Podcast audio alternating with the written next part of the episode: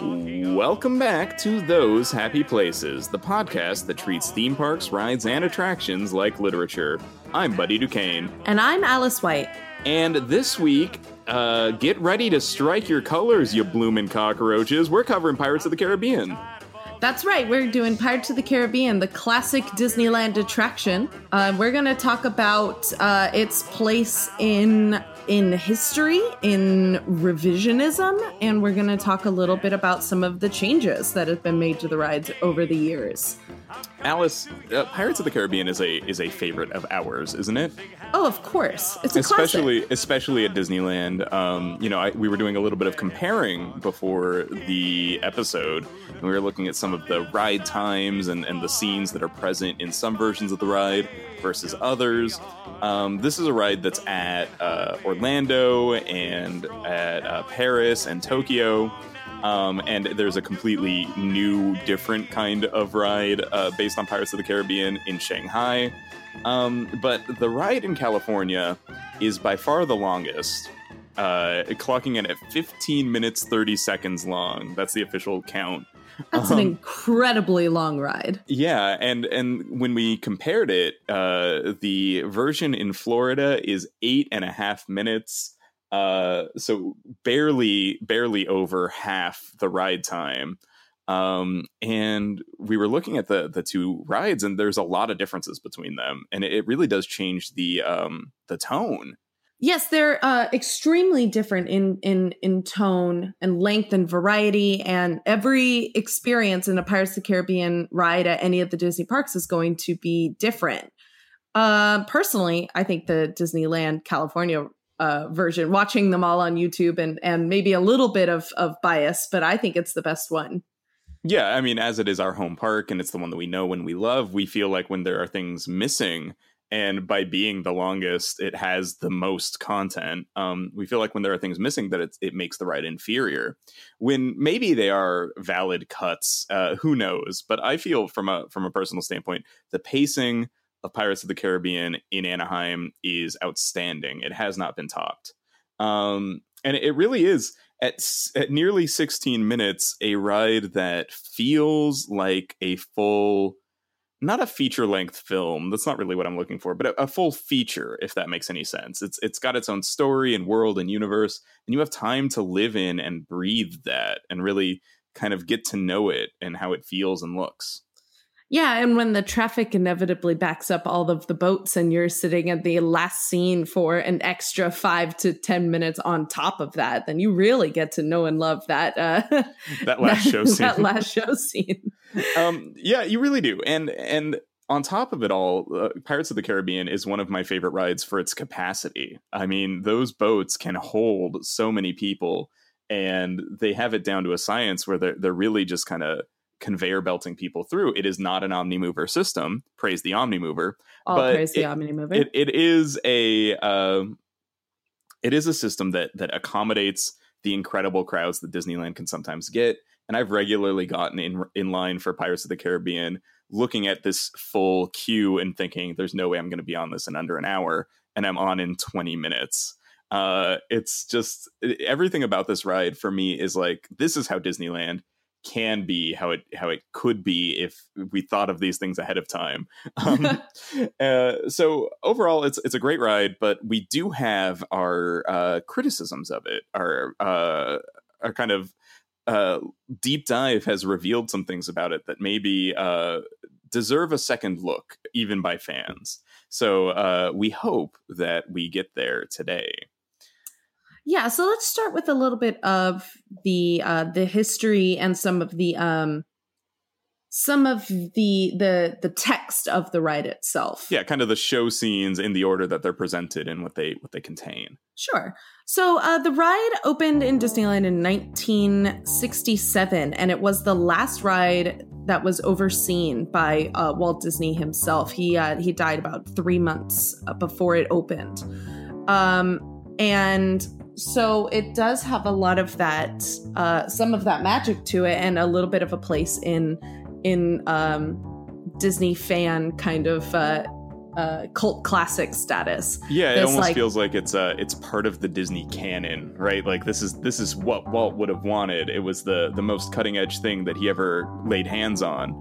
Um He uh, he he designed the the ride system with the where he he helped design the ride system with the boats after his um his display of it's a small world went over really well um it at the world's fair and after uh and and, realizing the uh remarkable potential of a ride entirely on a boat system he decided to um to keep ha- to to make it happen for pirates of the caribbean because it felt uh, thematically appropriate for you know if it's a, a it's about pirates it should be on the water.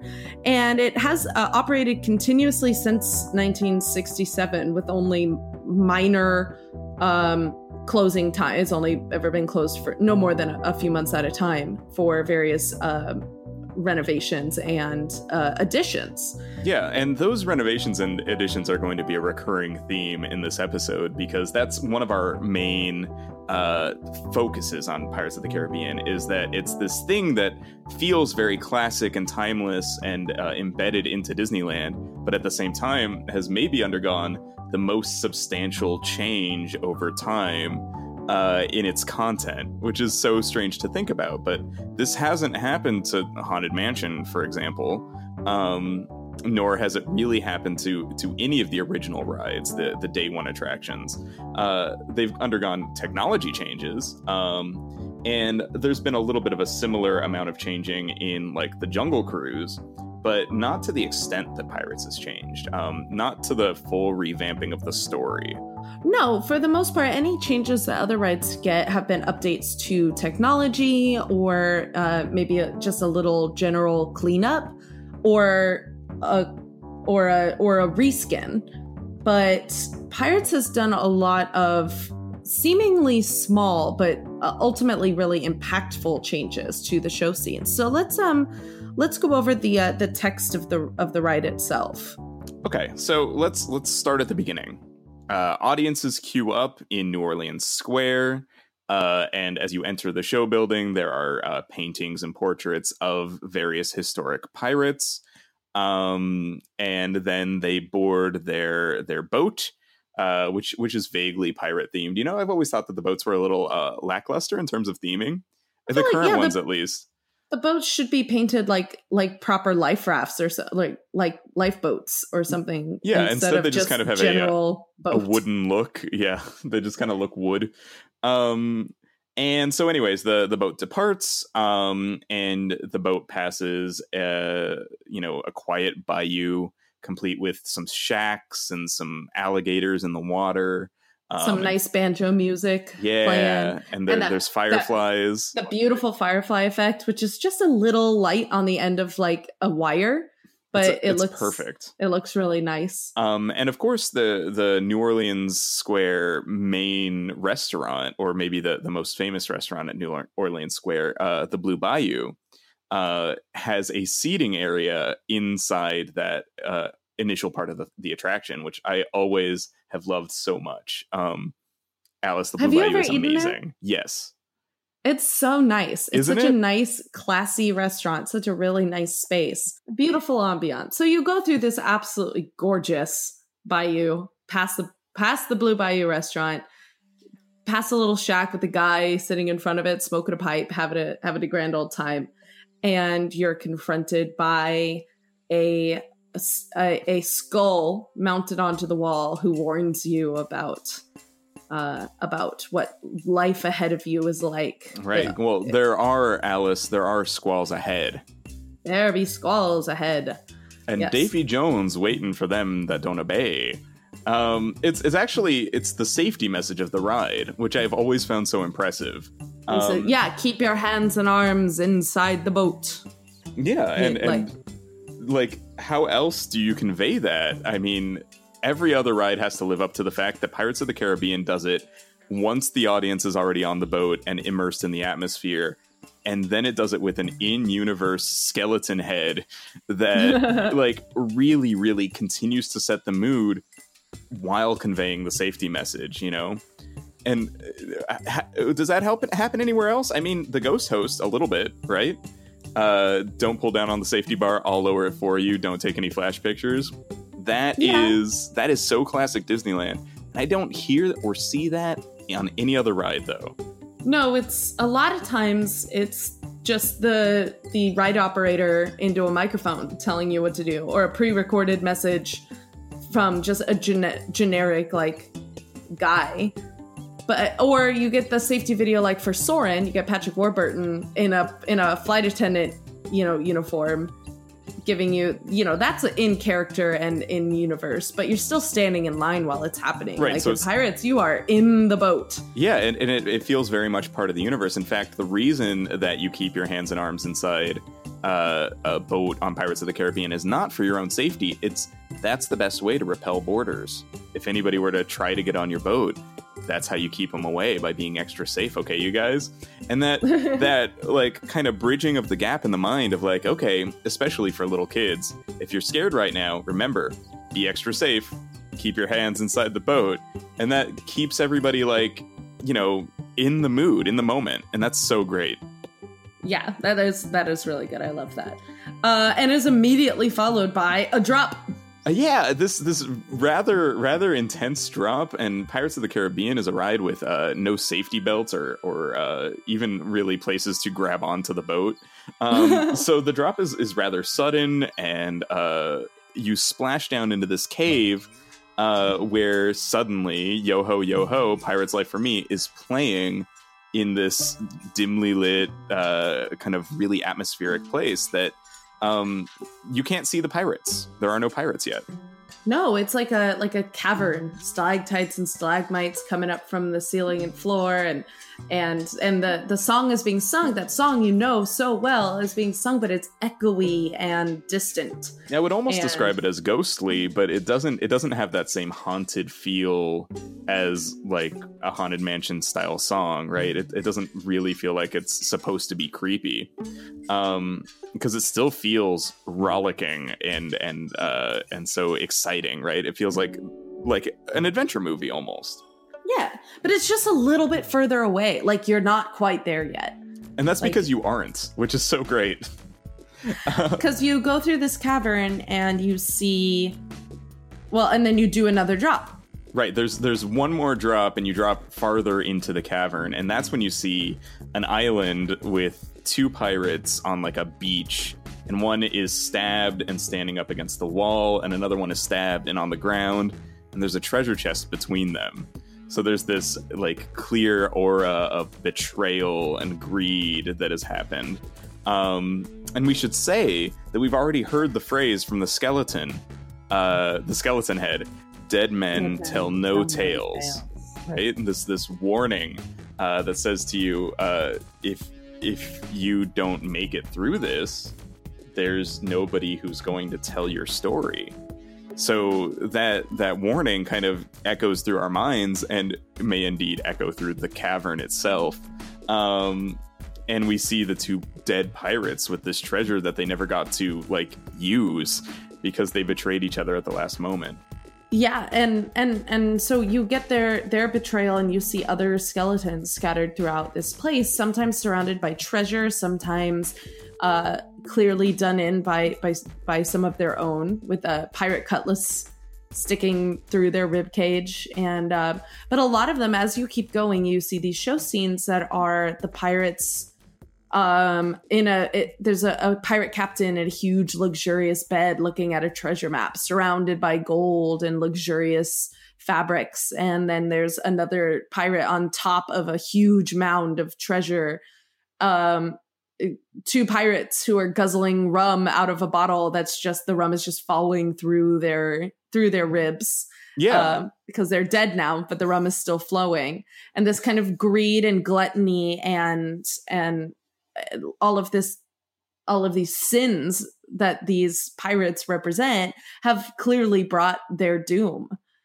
Yeah, it- And- it, it, they they've all maybe achieved what a pirate's goal is, right? Which is like uh, having unlimited rum or uh, having a luxurious bed and, and seeking out more treasures and being the captain or standing atop a pile of treasure. but in the end they all died and became skeletons right there on the spot while enjoying that thing that they thought they wanted. Well, going through their their pirate their dangerous pirate lives and their pirate vices that ultimately kill them. Yeah very intense. And as as we pass that last pile of treasure we hear a ghostly voice that uh that tells us you know this is this is now you're in this story. You've seen the cursed treasure. This will be the last friendly voice you hear. And then we hear echoing again dead men tell no tales right? As if to say this happened. It might happen to you. Watch out. And, and as we as we pass through that tunnel um that's when the pirates become to uh, kind of come to life as it were. Right. You you hear the one of the voices say uh you're you're not you say you're not afraid of evil curses. Have ye no fear of evil curses says you. Properly warned ye be says i.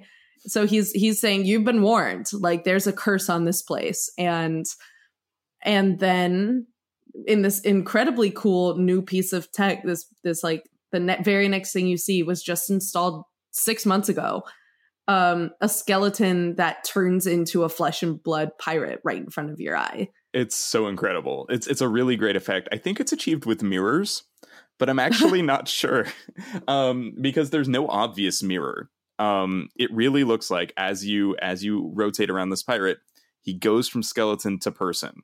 And there's there's no way to see really how how they do it. It's it's incredible. But it's so cool. Alice, I think now would be a good time to pause because we've we've talked about about half of the ride, right? Yeah. And we've talked a lot about how the uh the skeletons and the the kind of myth making of this moment and the curse and all of this. We should say that there's a sizable portion of the audience of Pirates of the Caribbean and and there's certainly evidence to back this up people say that this is a ride uh, told in reverse that we kind of start in a later period in New Orleans, then we drop into the cave and we see the aftermath of the pirate era. Uh, and then we kind of see the pirates in their heyday. So we yeah. see these things kind of happen in three distinct chunks, uh, but in reverse. Yeah, where you kind of do not maybe not even just in reverse, but like in flashback. You go from oh, this is how the pirates end.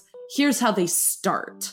And so so you're not like not not in true reverse, but you see their end and then it flashes all the way back to the beginning, how their raid on on the you know the the island starts and how they jump in and and get the mayor and stuff like that that where where that's the beginning of their raid. So you've gone all the way back in time to their heyday. It's told in flashback and yeah, yeah and, and and told told backwards.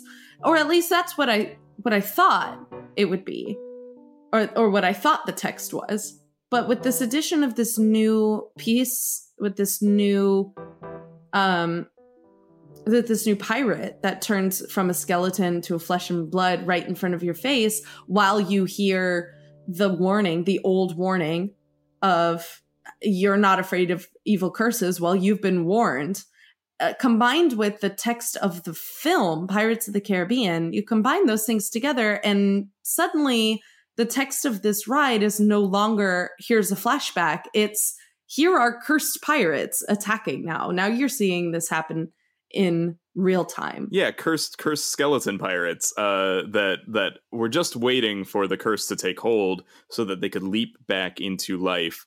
Um and you here have witnessed the y- the minute that the curse is yeah taken hold. Okay, fair enough. That reading is fair enough. I still think it, it's questionable whether that's what you know the Imagineers who decided to put that scene there were trying to communicate. I, I think you could you could still complicate that question um, because I still think that the uh, reverse order reading of the ride is very valid, and when you look at it that way, it, it kind of maintains a little bit more of the ride's theming, um, as opposed to tying it into our more modern understanding of the canon of the movies, which we should mention will come up later. Um, yeah, we'll talk about we'll talk about the movies. But no, I I agree with you because I think and and we'll come back to this also, but I think this ride being read as a morality tale against the dangers of piracy, turning it into, oh, well, it's, it, it look at all these skeletons and now they're attacking is a like almost too simple of a story. It's it's like a sci-fi fantasy version of this pirate story instead of a well, here's where they all died. Do you want to see how they got there? Kind ah, of thing. Yeah. And it, it, it, feels to be, it seems to be a bit of a betrayal of that original, like, uh, thought, right? This, this idea that, that we can present pirates as fun and exciting, but also warn about the dangers. Right. Yeah. And now it's, yeah, it's now no longer, well, if you, if you read it literally, and if that's how you, how you choose to, to read that new scene, um, it could be now that yeah that it's no longer a warning. Now it's just you're in an adventure from the beginning. Yeah. And yeah you're gonna learn a lesson at the end but it's, it's yeah a different lesson.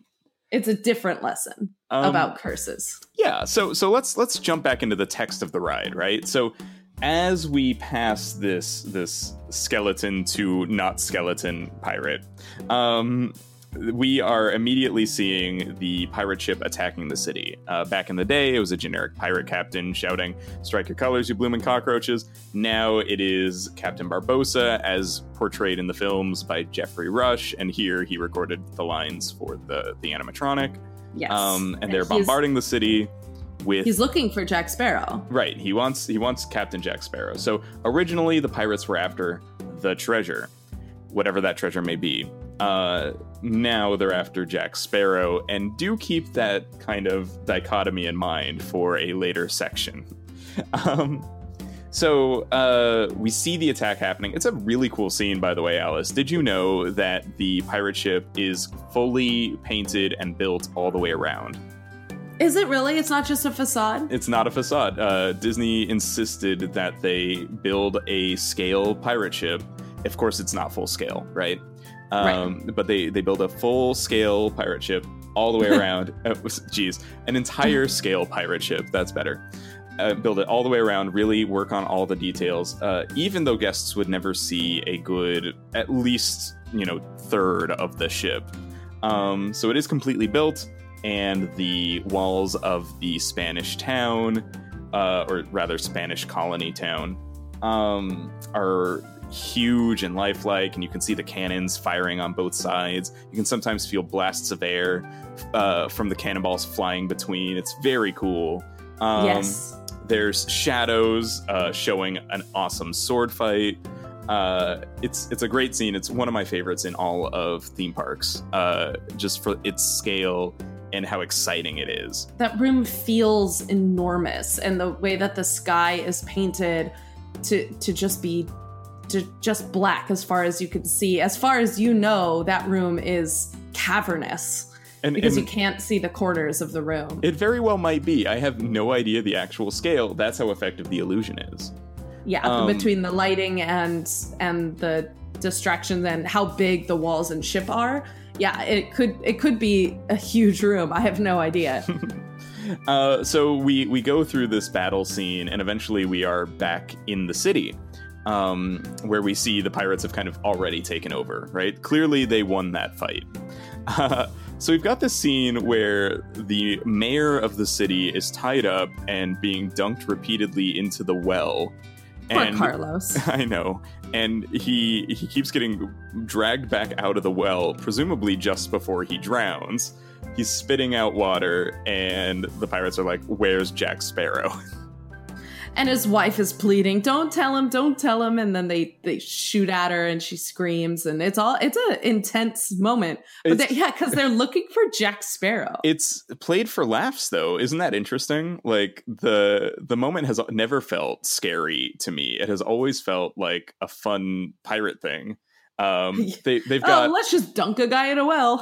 yeah, they've got a guy standing there that the the captainy dude that's there. He's not the captain because he's not Barbossa, but there's a guy who's got like a captain's sort of swagger and clothes. Um, he's like pipe him aloft, matey, and then the guy on the flute like plays a little tune so that they can pull him up and he can like hear music as he goes up or what i don't know what the point of this is Make like sound effects, like oh, here he comes. Up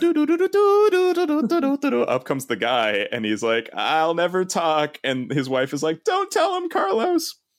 It doesn't make sense to me anymore, though, uh, with the the Jack Sparrow lines um because like why are these people protecting jack it, nobody should protect jack you should betray jack jack actually factors that into his plans and it, it actually helps him when you betray him it seems based on the films um so i don't understand why they're protecting jack because it used to be just like where's the treasure right tell us where the yeah. treasure is or else and the wife is like don't tell him carlos you know we gotta we gotta protect the treasure and that makes a little bit more sense at least it could be that they had the town treasure and they were in charge of it. But protecting Jack Sparrow does not make a lot of sense to me. No, not really. And to top it all off, Jack Sparrow's literally right there. Yeah, the mayor could just be like, "Oh, he's behind you." Because he is. He's hiding behind a stack of dresses, like uh, behind like dresses on a clothesline, I think. And he's an incredible, incredibly lifelike animatronic. Yeah, we should say that that these animatronics of Jack are of course are new and animatronic technology has apparently been advancing all along while we weren't looking and this one looks amazing. Um, and so do the other Jack Sparrows and some of the other new additions. Uh, they're incredibly lifelike, very cool movement, um, and very it's evocative kind of, of the actual performance yeah he he swaggers along or the the way that he turns his head looks very much like uh, the portrayal of him in the film. Um, I I want to point out I was talking about this earlier. It's very strange cognitively to look at that brand new animatronic amongst the ancient animatronics mm. from the 60s. The ancient year of 1967. you know what I mean. It's it it's very it's strange to see how far it's come and how new he looks and it's almost indicative kind of of how I feel about the changes in general. Like this brand new shiny pretty thing doesn't doesn't kind of feel like it belongs there. Yeah, it doesn't jive. It doesn't fit in. Um, and and it's it's maybe where the ride, as sacred as we see it in some ways, may have benefited from a full on refurbishment, but it hasn't ever gotten that. Instead, it's gotten these small bits and pieces dropped in, kind of one at a time or two at a time, uh, and it leaves it in the state that it's in now, which. It, to be honest, is is actually confusing too we have to keep right. in our minds all of the different ways that this ride has been in order to understand it fully, and we can't. Um, there are so many small, minute details that have over time been changed, and as a result, we've kind of got a uh, ship of Theseus situation here. Is it even the same attraction anymore? If you've taken out this and changed this and switched this out, is it the same attraction? Does it tell the same story? Kinda. a little, but also not really. So this is that first moment. I mean, apart from uh, apart from the Barbossa scene, which you know could very easily be, be overlooked, but this has changed the context. Right now, it's not about treasure. Now it's about the search for Jack. We gotta have Jack Sparrow. We'll torture He's the mayor so until we find important. him. Right.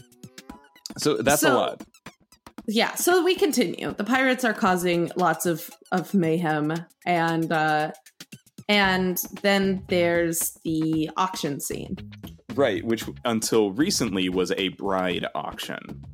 Yes take a wench for a wife. Right so they were they were auctioning off these women that had been captured in the sacking of the city and the joke was that there was a uh, a rather stout-hearted uh, woman who nobody wanted to bid on, and there was a very uh, curvaceous redhead who everybody did want to bid on. And that was a scene in a Disney ride until until the year 2018. Yes, um, looking back on it, I think we didn't really realize as children. It was like you said, like that was the joke didn't realize when we were children how problematic that obviously is. Right. Uh, um, and, and it's very unfunny in retrospect. And uh, we did not need a human auction in the year 2018. And so now we don't have one anymore. And probably before that, we didn't need a human auction. But this is this is the year that we made that progress. So okay. Um, so now we, we yes. have something else. Now they're auctioning um, merchandise, things. things. It says uh, the, the the sign. I think instead says uh, says something like surrender your surrender your goods or surrender surrender your items. Like um, people are are carrying candlesticks and um, and and livestock and anything of value. They're they're now in a line. They have to bring it up so that the pirates can auction it off to other pirates. Yeah, it doesn't make a lot of sense, does it? I feel like they should like take it away and then maybe split it up, but whatever. Um, whatever. So they've got they've got that same stout-hearted woman who is selling her chickens, but nobody wants the chickens. Uh, now they want the rum, and the redhead has been replaced by Red, uh, a pirate character that has the rum. she is a she's a tough lady. She's got her cutlass, she's got her cool hat, her her awesome dress. She looks great and she is encouraging her men to ask for for for more rum. Yeah, we she's, want the rum. She's she's the rum lady. yeah, and and she indeed does have all the rum. Um, and she's another example of one of those new animatronics that when you compare them to the ones around her, she looks way better. And that is removing uh, a little bit in terms of immersion, right? Yeah. Uh, a little. She's uh, not okay. as good as the Jack one, just like Barbossa is not as good. Uh, the Jack the Jack ones just seem to have a, another layer to them. That's maybe because Jack Sparrow in the films is, is so uh is, is such a character. So distinct he, in movement. Yeah. That uh but yeah so red red's there and and she's got her sword and everything and she she looks great. So now we've taken this old outdated problematic show scene and we've turned it into a little bit of a like a we've got this cool woman here and we're celebrating you know, celebrating women here for a moment. Celebrating women in still, piracy. Even though she's still definitely a bad guy. Yeah. and we're going to learn, you know, learn our lesson about pirates by the end. But we're, I don't know, when I was writing the ride and there she was, I was proud of her. I was like, I was like, yeah, you go, girl. Like, you get your rum. she's she's the only female pirate in the in the entire attraction. Yes. I almost said in the film, um, but that no. is another thing that kind of problematizes talking about Pirates of the Caribbean. Is we we also have to take into account the films, and it's a lot. Um, it's a lot to talk about. so she's she's the only female pirate in the attraction, and that means something. It, it does mean something to have that representation and to uh, to you know acknowledge there were lady pirates. In fact in the queue, there are paintings of lady pirates, very infamous ones. Uh, and, and, now Bonny they've and added they've added uh, red as well. Oh, good. So that's really cool. Um, so then, past the auction scene, we see the pirates begin singing "Yo Ho" as they sack the city. So "Yo Ho, Yo Ho, a pirate's life, life for me." They uh, start taking even more things out of the city, and now uh, they're Are chasing the residents. It. Oh, all right, yeah, chasing the residents first. Yeah. Um, yeah, in the chasing chasing of the residents of the town scene, this is another example of uh, just like a little change, just a little change that changes the entire text of this scene. They, the pirates originally were shown chasing women around the house. It's like this big, beautiful, like plantation style home uh, where you see them through the windows chasing women around while the women scream. And now, just by adding a little prop here, a little prop there, and switching switching a couple of things, switching a couple things around, now it's every single pirate is chasing after a woman who is holding some sort of food She's got a whole chicken on a plate. She's got a whole cake. Um, or in the one scene where the woman is chasing the pirate around and she's reaching for him like she really wants him and he's running away like scared for his life. and we should mention that the joke is that that's that same stout-hearted lady from before. Yes. Uh, so the joke has somehow been removed and maintained, uh, which is very interesting indeed.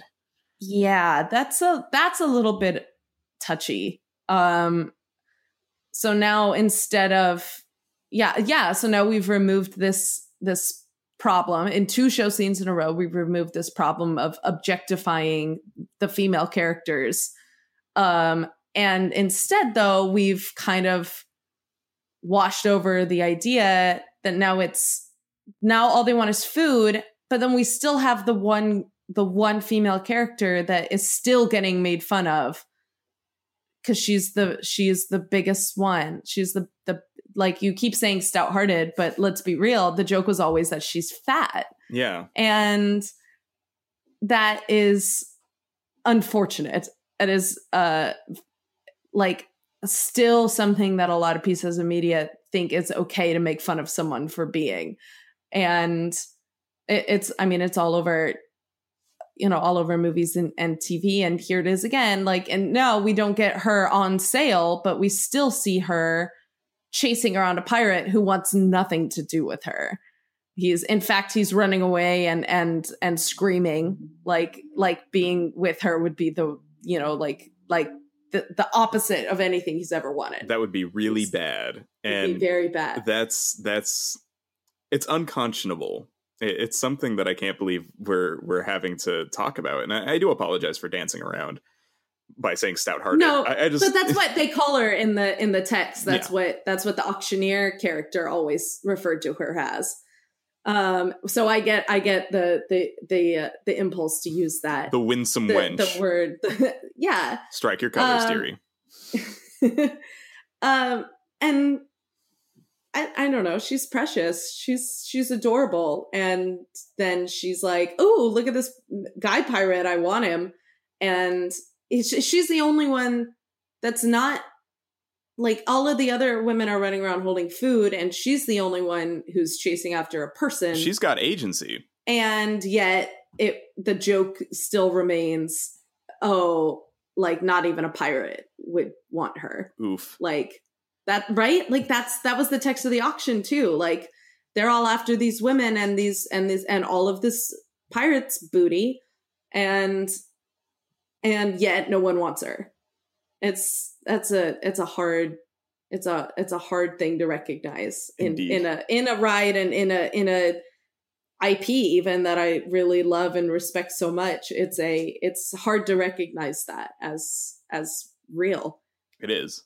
uh then they they start um they start burning the city down Of course, because they're still singing once you've sacked it, you must burn it. That's that's the rules of piracy. Sure. And it's a really cool um really cool effects how they how they make the whole place look like it's on fire. I think it's really it's I always thought it was really pretty all the reds and oranges and golds and stuff throughout and and they're every single building's on fire and they've they've got the trees caught on fire and the and the sky is filling with smoke and and the pirates are just getting drunker and drunker and drunker and drunker with these huge bottles of rum in their hand as they burn everything around them. It's it's easily the most uh, destructive looking scene uh, in the entire thing, and it kind of shows like piracy has this inevitable end, right? It's destructive. The sound, the town was still standing until there was nothing left to take, and then they burned it down. Um, and they were like bad at it too, because there's the one guy who's really drunk and has the bottle that's on fire, and he's like, and that's another small revision that used to just be rum. Now it has a little fire thing coming out of it, so now it's like a, an explosive, I guess. Um, like a Molotov cocktail. right Like and but he's like also still drunk so it's like a weird change why remove the reference to alcohol but keep the reference to bombs um it's weird but uh, then you've got the guys the guy is so drunk he's literally sleeping in a pigsty. You've got the one guy so drunk he's about to fall off the ledge and he's got his dirty, dirty foot i'm hanging. talking about that same guy Oh, That's is he holding it? Is, Yeah. That's the guy who's holding the bomb? Yeah. Weird. I don't think I ever noticed. I'm too busy looking at how nasty his foot His is. feet are so nasty, though. That's a great piece of uh, animatronic prosthetic, I guess, is, is Uh, yeah, you might like- describe it. It's like a, a really incredible detail. Like they didn't have to put that much detail into his foot, but they realized how close it was to people's faces. So they put a bunch of detail into it, and it's gross. Um, so we we go through the burning city, and then we see the uh, now infamous pirates trying to escape prison scene. Uh, there the are some doggy. some skeleton pirates that have clearly died there, and then some pirates who are trying to get out. Uh, and the dog has the keys, so they're like, you know, come over here, dog, give us the keys. And the dog doesn't because the dog is an animatronic that has been there since 1967. Um, also, the dog is smart and knows better than to let the pirates out of jail. don't help pirates. Dogs know that. Dogs are smarter and better than all of us. So then we we go through another room where things are burning and crackling and things are almost going to fall on us. And then we see our last pirates of the of the show. They are firing guns at each other over the audience's head um, at explosive barrels. They're all clearly still drunk. It's uh, hilarious, but also kind of terrifying. It's very terrifying because one of them is leaning really heavily on a like a lever that is controlling a pulley that has like a giant crate that's dangling over where the boats go. So you're like, if he falls down too drunk, then that crate is going to come crashing down on top of somebody. And like, Not to mention if either of them misses and hits somebody, or if they hit each other with their guns. Uh, yeah, they're just firing blindly and wildly into you know into the room trying to trying to kill each other I but not guess, really Maybe they're just so drunk they're like haha shooting guns is fun it's a lot. that seems a lot too. Um, there's a lot going on but they have you know like like when one of the bullets ricochets off something it it makes the um it makes the the like armor pieces in the background move and shake a little and one of those one of those has the hidden mickey on it That is true. That is where one of the hidden And- Mickeys is. and and and and but then you're gone then you escape you just you fly you sail right between them as they're trying to kill each other uh and but you you leave them and head up the hill knowing that any minute now either they're going to shoot each other or they're going to shoot the big crate full of explosives Or the and room will collapse, or something. They're not getting out of Eh, that. they're not getting out of it. The, everything's on fire. Like still, everything is on fire, Still. and and they are in a room full of TNT. No. Like that's not great. no, that's not going to work. Now we we start to ascend then back up towards uh, normal life, and we see Jack Sparrow who has evaded capture for the rest of the ride. Um, and covered in treasure. he's got all the treasure, and he's like singing "Yo Ho, a Pirate's Life for Me," and he's got he's got a few things to say to the audience, like a toast to piracy. And uh, you know, uh, it worked out for me. Uh, I beat all the bad guys, or all the It's many other shiny rewards. right? It's, it's many shiny rewards. Um, I shall use this paltry sum as a stipend to cover my expenses. you know, it's funny. Uh, it's a silly little scene. Now we should talk about what used to be there. yeah, what used to be there was a couple of pirates escaping or attempting to es- escape with treasure. A big chest of treasure, A uh, huge chest of uh, treasure. as about as big as the two of them combined. and they cannot move it. They're straining and grunting. I think the one guy, like his, he he was like lifting with his lower back. Do you remember yeah, how he's, his, he's got his, whole, back like, to back it and he's pushing. and is it's just they're just grunting and and going oh come on come on like they're trying to push this enormous chest out of the way and they're not going anywhere things are spilling out of the chest like like they're they're going to lose everything that they have but they just keep pushing And they pushed and pushed and pushed for more than 30 years and never made any progress. And I know that's kind of like meta, um, because it's an attraction, and of course not, right? But and they're not real they're animatronic yeah Right. But at the same time, it always spoke to me that every time I went through the ride and saw them, they hadn't moved. Uh, and they weren't going to. Like, these characters were stuck. And it was because of the treasure. If they would just stop pushing the treasure, they would move on. Um, and they would make it out alive unlike their brethren who are about to die. Right. And of course, we have to remember that dead men tell no tales. And that last little kick is like, even these guys who who lucked out and made it all the way here, they're doomed too. And that's a downer of an ending. Um, and it's it's kind of the complete opposite of Jack, uh, wreathed in jewels and gold, being like, "I did it, I win." Um, yeah. So there's, you know, Alice, we've talked about this ride for a while because it is a long ride and it's dense and there's a lot to say about it. And we've talked about some of the smaller and bigger changes that have happened since the ride has opened. And now I think it's finally time to talk about our term of the day. right. Um our our term of the day is revisionism. Da, da, da, da, revisionism. Um, and revisionism is a complicated term. Uh, it can be loosely defined as a policy of modification of one's attitude to a previously accepted situation or point of view.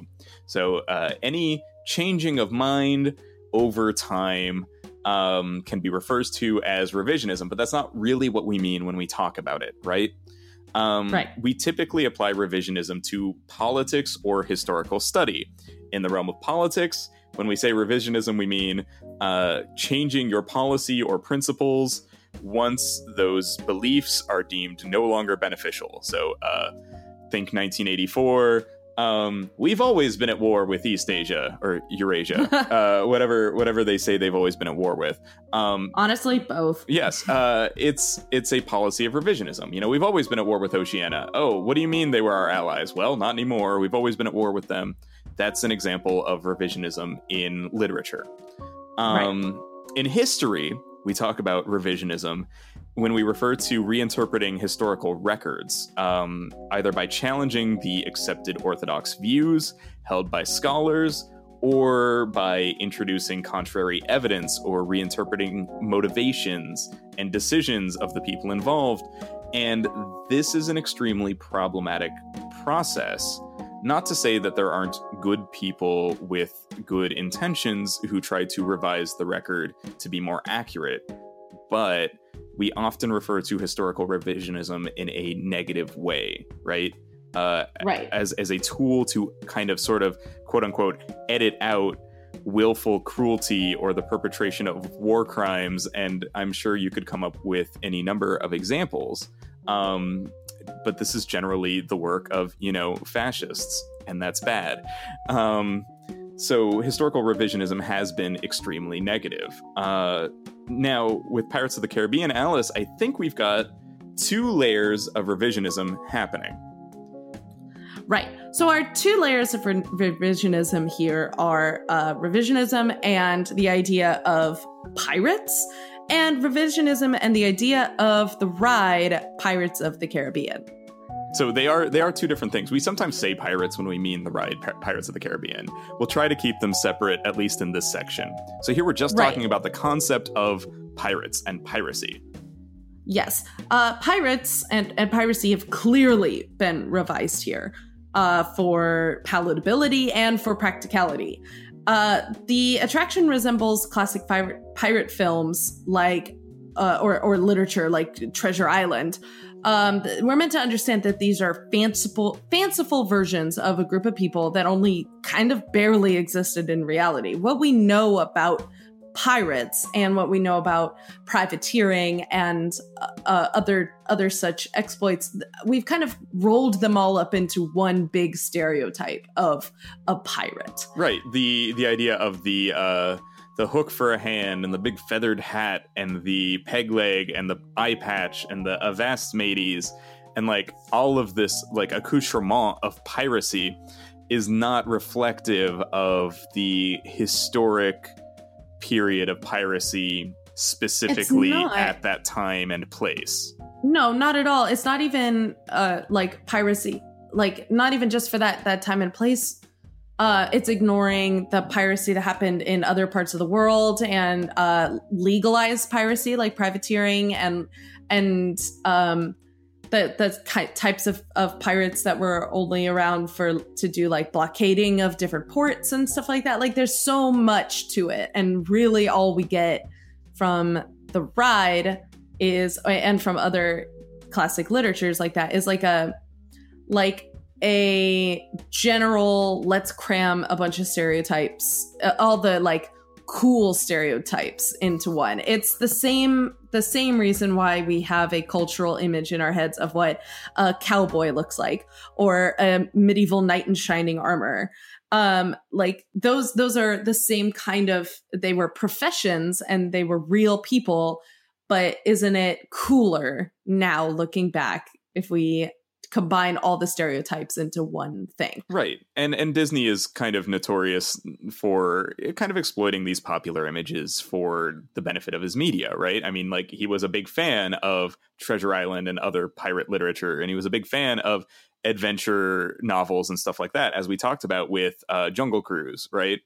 Um, right. and you know, he he was a big fan of cowboys and and that sort of thing. And they made a lot of these kinds of movies. And so as a result, they were reflected in the theme park. And you know, it's simplified, sanitized, made adventurous and entertaining uh, for kids and families to enjoy and to make believe and pretend. And it's not historic. It's this is not a museum. Um, it is not a pirate themed museum, as much as we wish it might be, because then piracy would be fun and exciting. Um, but it, right. it wasn't. It was but grim this, and dark and dirty and uh, evil and exploitative and violent. So, in the same vein that you say it's not a museum, it's not a pirate museum, it's not historically accurate. In that same way, uh, uh, uh, the Pirates of the Caribbean attraction has gotten a lot of criticism for some of the changes that they've made, specifically the ones to make the ride less problematic and less objectifying towards women um, a lot of people have criticized the ride and and Disney for they say they're you're whitewashing the idea of pirates. You're saying you're you are you're making it seem sanitary and clean and and not not how it not how it really was. When you remove the, these ideas, you're um you're not letting the audience see how life really was for a pirate back then. But that was never really the case here, was it? This was not supposed to be a, an actual look at actual piracy. Absolutely it? not. And if it if it was, then it was always harmful to that idea, right? It was it was always a bad depiction of piracy.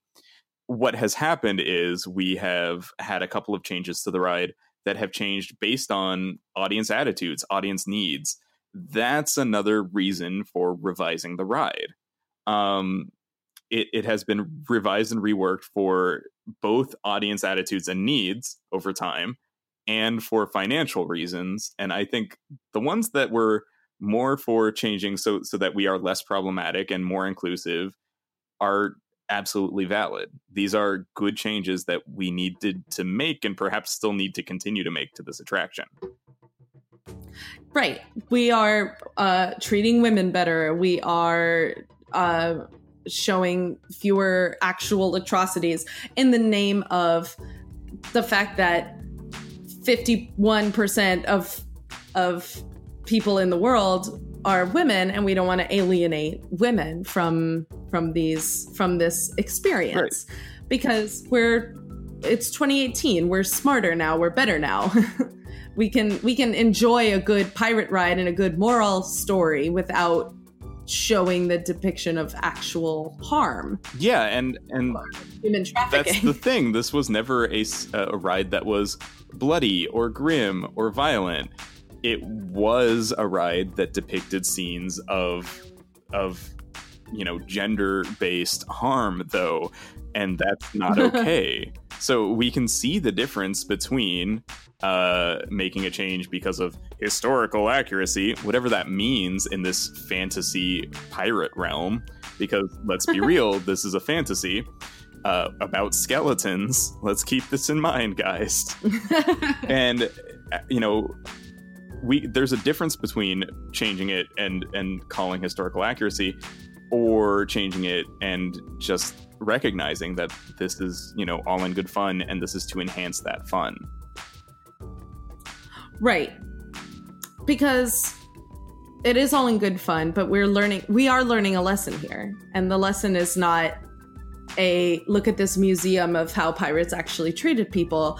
The lesson we're learning here, or the lesson we were learning here with the original theme of the attraction, was greed literally kills. Greed kills. It, it's like it reads like a uh, dare slogan, like "Hey kids, greed, not even once." But like it is right. That's the message. Dead men tell no tales, and all of these pirates uh, search for the same treasure and the, the only real curse was their greed. If we remove the context of like the curse of the black pearl and cursed gold and all of that, the curse is when you see treasure, you become obsessed with it and it ends up killing you.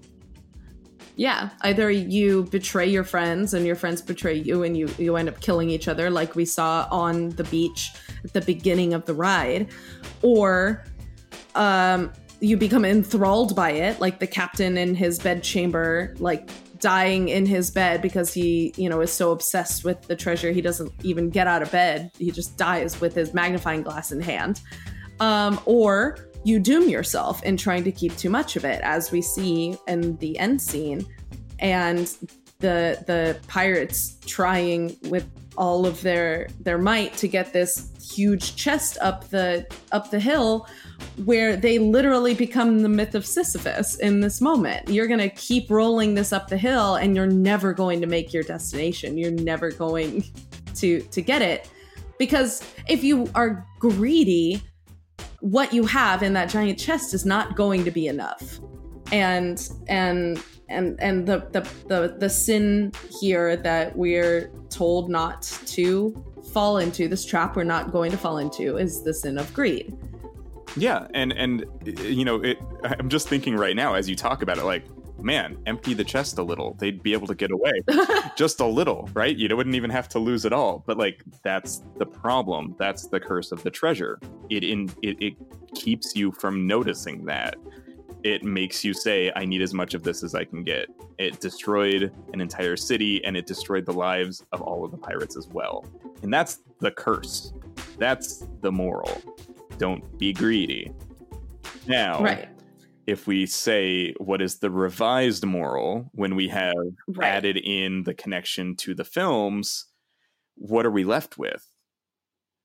Well, now that we don't have the that end scene and now now we end with seeing Jack Sparrow with a crown on a throne of gold, the new text of the ride is now come hang out with our cool pirate friends, um, win a bunch of gold at the end with Jack. No lesson is learned. No warning is given. I mean, sure, those guys, those other pirates, well, they messed up. They weren't smart they, like They were Jack, dummies. So they couldn't catch Jack. They were dummies. They couldn't catch Jack and they're all going to die for being not Jack Sparrow. Jack Sparrow is our hero, and he's living to the end, and he's going to live forever with all of his cool treasure. And he's your friend, he's your buddy. He addresses you at the end. Yeah, he's like, "Hey guys, I did it. Did you notice how I did it? I I'm did so it. Smart. I." I'm so smart. Look at all my cool treasure. I win. His greed is rewarded. I'm the Bugs Bunny of piracy. I did. Everybody else is an idiot. But uh, okay, let, let's let's step back for a second. Let's think business, right? So why is Jack Sparrow there? Because of the adaptation Pirates of the Caribbean Curse of the Black Pearl, which released in 2003, featuring Johnny Depp as Captain Jack Sparrow, recently in the news, uh, out as Jack Sparrow from the series. Um, yes. But, you know, it was a very popular performance that grossed many dollars in the theater. so many indeed that we got uh, four, count them, four sequels. Um, there was Dead Man's Chest. With more coming. Right. With more coming, presumably without Depp as uh, Jack Sparrow, which, you know, probably about time.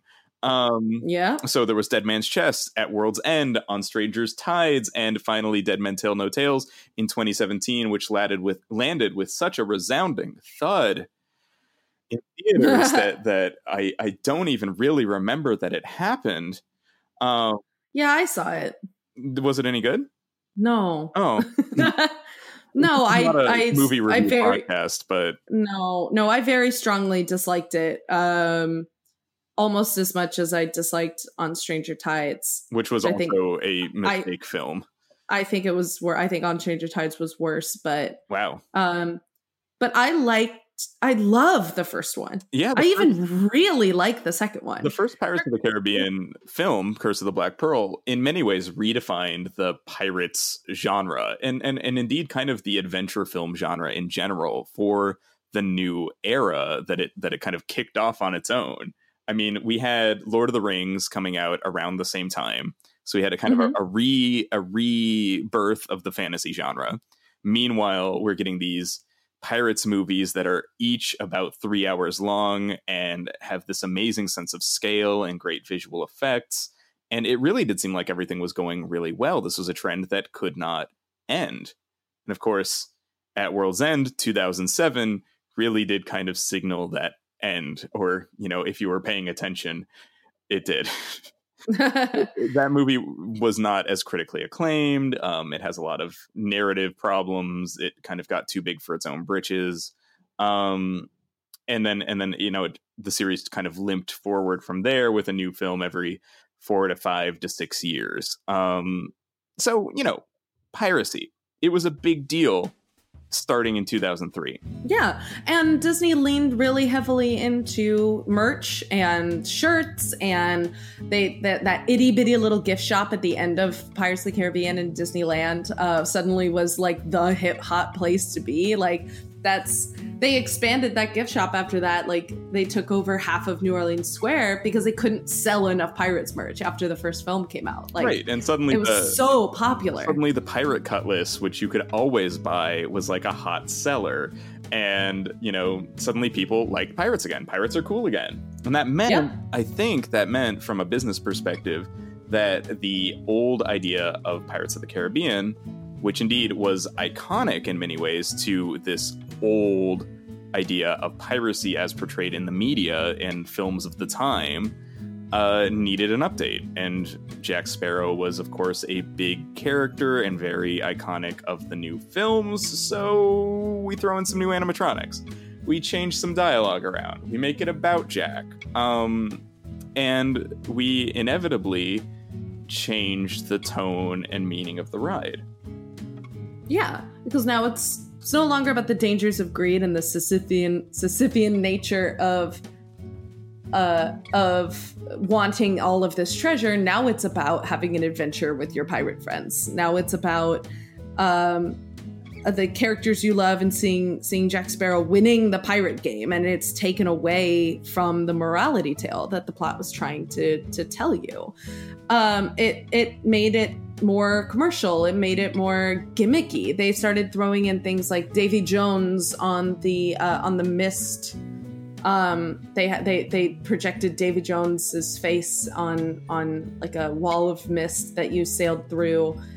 Uh, which thankfully that effect has been removed permanently but it was it was a weird moment right It was kind of cool when it started, but the thing it never worked right.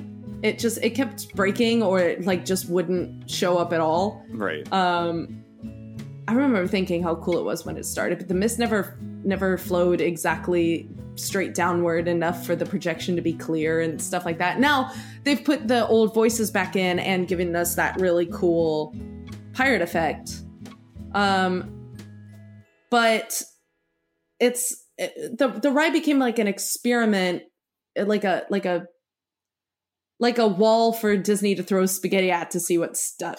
Uh, and and we should say and and alice this may be a transition into kind of our last point but this is the only ride that spawned a 3.7 billion dollar film franchise um it is. it, it no other attraction disneyland or otherwise has done that there have been attractions based on multi-billion dollar film franchises such as star tours sure but no other ride has gone from referencing films to Mhm. then having a film made about it that in many ways outstripped the popularity of the original attraction and then have that film series come back and you know change the attraction in meaningful ways the country bear jamboree movie was so bad that they closed the ride at Disneyland. At Disneyland. Uh, the Haunted Mansion film was so bad that it uh, is literally forgotten. It, it like people are like, wait, there was a Haunted Mansion ride, and it started uh, Haunted Mansion film, and it starred Eddie Murphy. That must have been a big deal. No, not really. Um, nope, it didn't change or affect the ride at all. I feel like they never even tried no. to change or affect the ride. No, in in in maybe one or two small ways they added a reference, but it wasn't it wasn't coming back and making the ride different. And that is what Pirates of the Caribbean did. Uh Pirates of the Caribbean the film series did. Yeah. And that's absolutely incredible. The only other thing I think might be comparable and but maybe it's a little different just based on the nature of the ride itself. But the only thing i can think of that did this would maybe be star tours. And that's just because star tours has affected in universe things? But the but the star tours was of course a uh was a i mean star wars was a movie and then it became a ride but then more movies came out and the ride changed to match those movies i guess is what is what i mean. Yeah, and and that that is a substantial change based on changes in media and technology. And, but and I think that was the nature of the ride, and and especially it being newer than Pirates of the Caribbean and inherently about the you know like uh, like when they when they changed it the first time it was it to make it like the variant ride. Yeah. It wasn't necessarily about being more like the movie, but it was about expanding the universe and, and it's it's just different. Yeah, it's, it's, a completely different situation. Star Wars was always Star Wars was always referential. Uh, yes. to to a very distinct text of film. Pirates of the Caribbean was referential to a, a style, a genre, but right. Uh, then for it to become referential to itself um, because the first three movies have tons of references to the original attraction. You know, there's the jail scene. Uh, they sing the song. They even say it'd be too late to alter course before they go over a waterfall. Like there are there are references, clear references that are like this is based on that ride, kind of. But honestly, the film isn't really based on the ride, except that there is a theme in the first film, Curse of the Black Pearl, about greed and about how their greed cursed them. Um, yeah, and that's it. Like that's that's the extent of the thematic resonance between the the series and the ride. Um, and but now the ride has ignored it. Right, and now the ride has dropped that um, in favor of a fun adventure with Jack and your friends. So, okay. yeah. Sorry, now I'm a little mad. and we never get mad on the pod, but like now I'm a little mad. we uh, we try as hard as we can to be as positive as we can, and we also try not to be um it new is always bad kind of people. Uh, I think we we've dabbled in that in our in our past as, as teenagers and stuff. The idea of all remakes are bad, all covers of are, are of music are all bad you know, I feel like everybody might go through that, but we try really hard, especially in this podcast, to see the positives in in in updating and new things and trying and taking risks and um and and and trying to be better and how theme parks can do that. We love Mission Breakout, for example. While that wasn't as as popular, I think, uh, amongst other Disney fans we're trying really hard to be better than that but this these changes on this ride just feel they feel really corporate and they feel really they feel really safe. It's not a cool change to like try something new and daring. It's just really safe. Like here's this incredibly uh incredibly profitable IP and we'll just lean into it really heavily. It's hard to remain positive when you see things like that especially when they change not just what you see but what like you're supposed to feel at the end of the ride. Yeah, and they've they've changed the ride for the right reasons as well, which is part of what makes it so frustrating to talk about. There are we good changes, they can do it. There are bad changes, and it's hard to take them apart from each other because they're so intertwined. Yeah. Frustrating. Frustrating. But I'll still ride it 150 more times. if I could just sit on it and ride it through a couple of times, I would. Great way to spend a nice, cool afternoon and a hot day at Disneyland. It you is. know? It is an amazing twenty minute break if you get on it, it. smells good. Yeah, it's got that that Disney water smell, which which you can't discount the appeal of the Disney water smell. no, it's like a it's like a button straight to my nostalgia meter. Like makes it go crazy. Yeah. And I and I like it, and I and I like it, and I'll continue to like it. But just because I like it doesn't mean I can't wish for it to do better. Right. Well, Alice, it seems like our conversation about Pirates of the Caribbean and revisionism and revising and uh, adaptation have come to a close. That's right. Uh, but before we go, we just wanted to make sure that we sent out some shout outs to some listeners. And uh, we wanted to engage all of you who are who are listening. First of all, thank you for listening. We really appreciate it. Um, and we've gotten some really good uh, feedback and uh, and messages and and conversations on our Discord server. Yeah, I mean, our, our Discord has been so good and active lately, and I, I want to send some special shout outs to our friends and fellow podcasters who are on there right now talking with us. Of course, TH Ponders and Charles Gustine of Accession and the Iconography podcast, respectively, are on there, and they are so much fun to talk about theme parks with. Um, we also have uh, Will Williams, who you all heard on the last episode. She's hanging out with us. Uh, we've got Katie and Anne, who are hilarious, great contributors on the Discord as well, and a couple of new people like Lina, who has just shown up and who has already uh, contributed great stuff. We share theme park news, theme park uh, just thoughts and stuff. We had this great conversation about uh, Pandora at Walt Disney World. Um, Oh, and the was such a food there this week, it was so good to have that conversation. If you do one thing this week to support the podcast, let it be joining the Discord. If you want to know how to join the Discord, reach out to us on Twitter. Yes, you can find us on Twitter. I'm at Alice White THP for those happy places. and I'm at buddy underscore Duquesne. Duquesne is spelled D U Q U E S N E.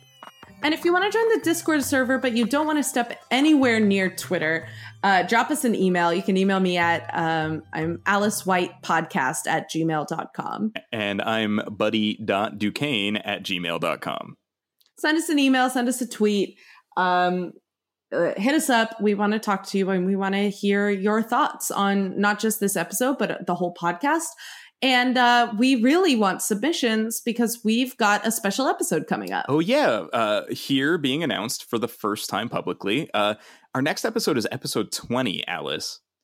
20 whole episodes. Can you believe it's it? very exciting. Now we have we have a little bit of a forming tradition happening here. Um, you know, when we got to our tenth episode, we asked for call-ins and we did a ride design extravaganza where we uh, challenged each other to design rides based on maybe unlikely or interesting IPs.